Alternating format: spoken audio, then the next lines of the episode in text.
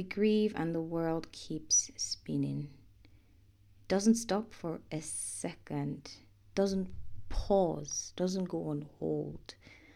Doesn't stop for you to cry. Doesn't stop for you to take in what just happened to you. Take in the fact that you've just lost something or someone. The sun is going to rise the next day. The moon is going to show up when it's supposed to show up. The world does not stop. It keeps spinning. It just keeps spinning, spinning, spinning, and spinning. And we grieve a loss.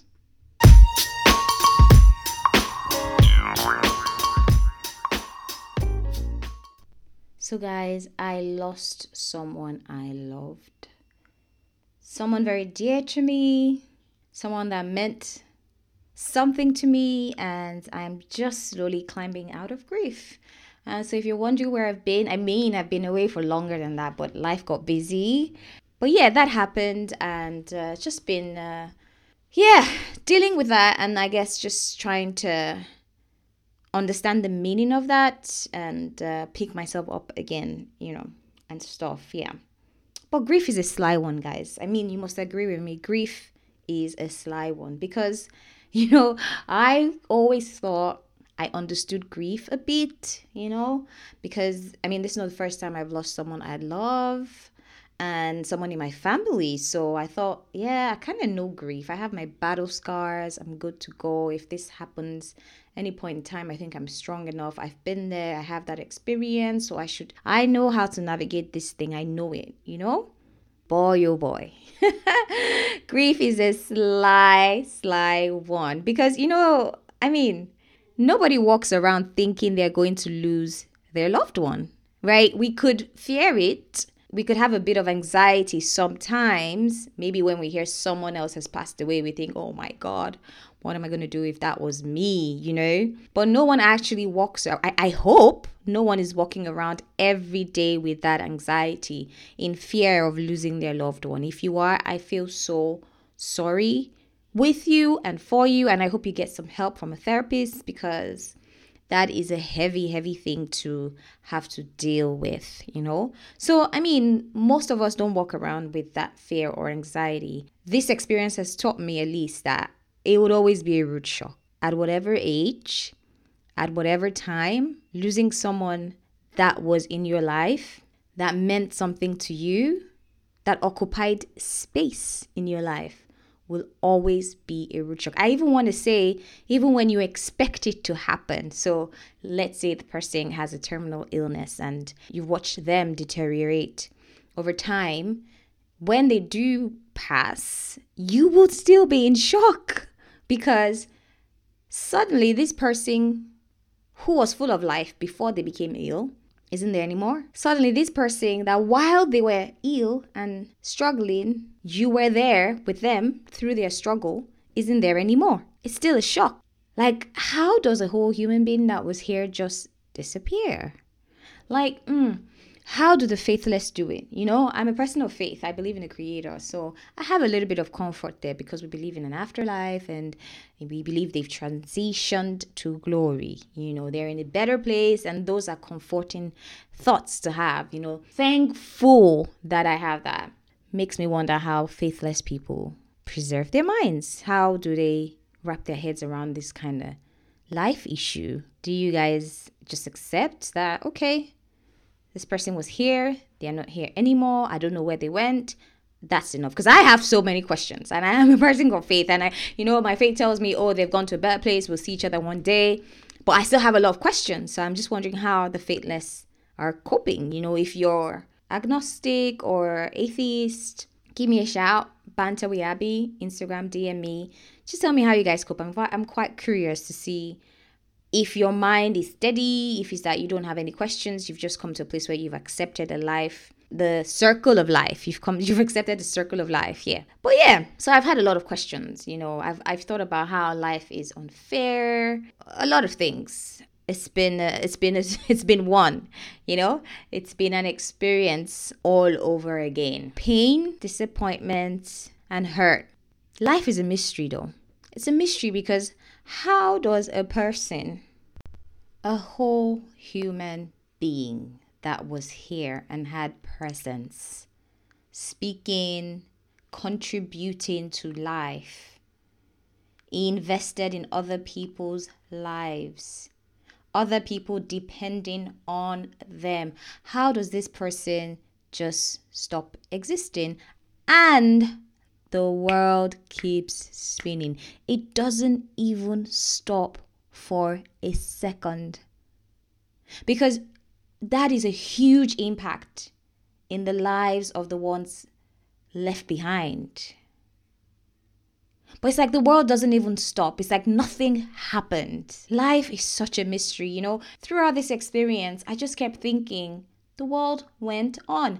I woke up the next day and had to eat. I didn't cast myself on the ground and say, I'm not going to eat, I'm not going to leave, I'm not going to go on with my life. It's like you just have to keep moving. You see, the dead is not going to bury themselves. So, you that have been impacted by the loss of someone have to start thinking of how to bury that person. Like the trauma. I'm not very sure if people actually talk about the trauma of that, but I find it or I found it traumatic. The fact that you can't just say to the mortuary, hold on to the to the body, I need to process this. You can't say that. You literally have to swing into action and start to plan how to give your loved one a befitting farewell. So you don't even have the time to process what has just to you. A lot of us process it after that. After you've laid them to rest, then you might take a long holiday somewhere, take some time off. Hopefully, you get time off. Hopefully, you work for a company that cares about you or in a country that has laws that respect life issues like this. But a lot of us don't actually, which is quite traumatic. Life goes on. It's such a huge impact to you, to me. And I'm thinking, hold on one second. Do you guys not know? Hey, world, I've just lost someone. My life has changed. The dynamic of my life has changed. We are now one less. A person has left the face of the earth. Nope. Keep spinning. Keeps going. No time to waste. You've got to pick yourself up the next day. You've got to show up for your appointments.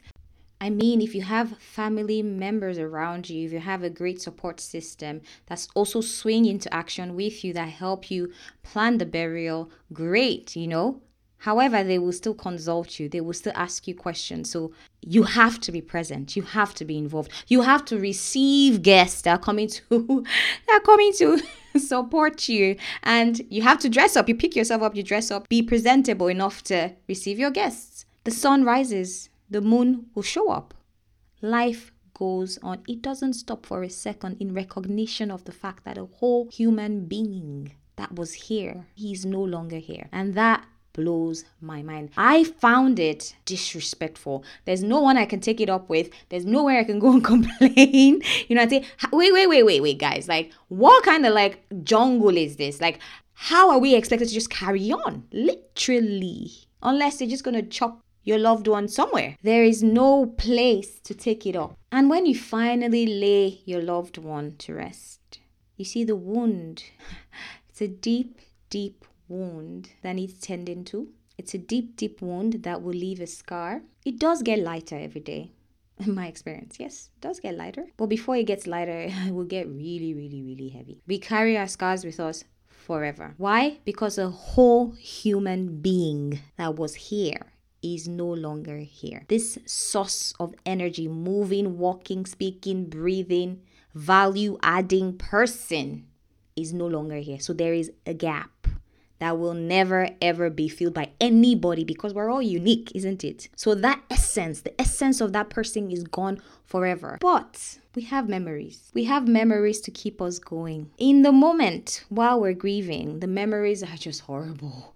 You know, it's like putting chili in a wound. The memories hurt in the moment, but after a while, you start to you start to cherish, you start to be grateful, you start to be thankful for the memories. You start to the memories keep you going. And like I said, thankful that I'm a person of faith. I, I believe they're still here in a certain way, so we can still speak to them.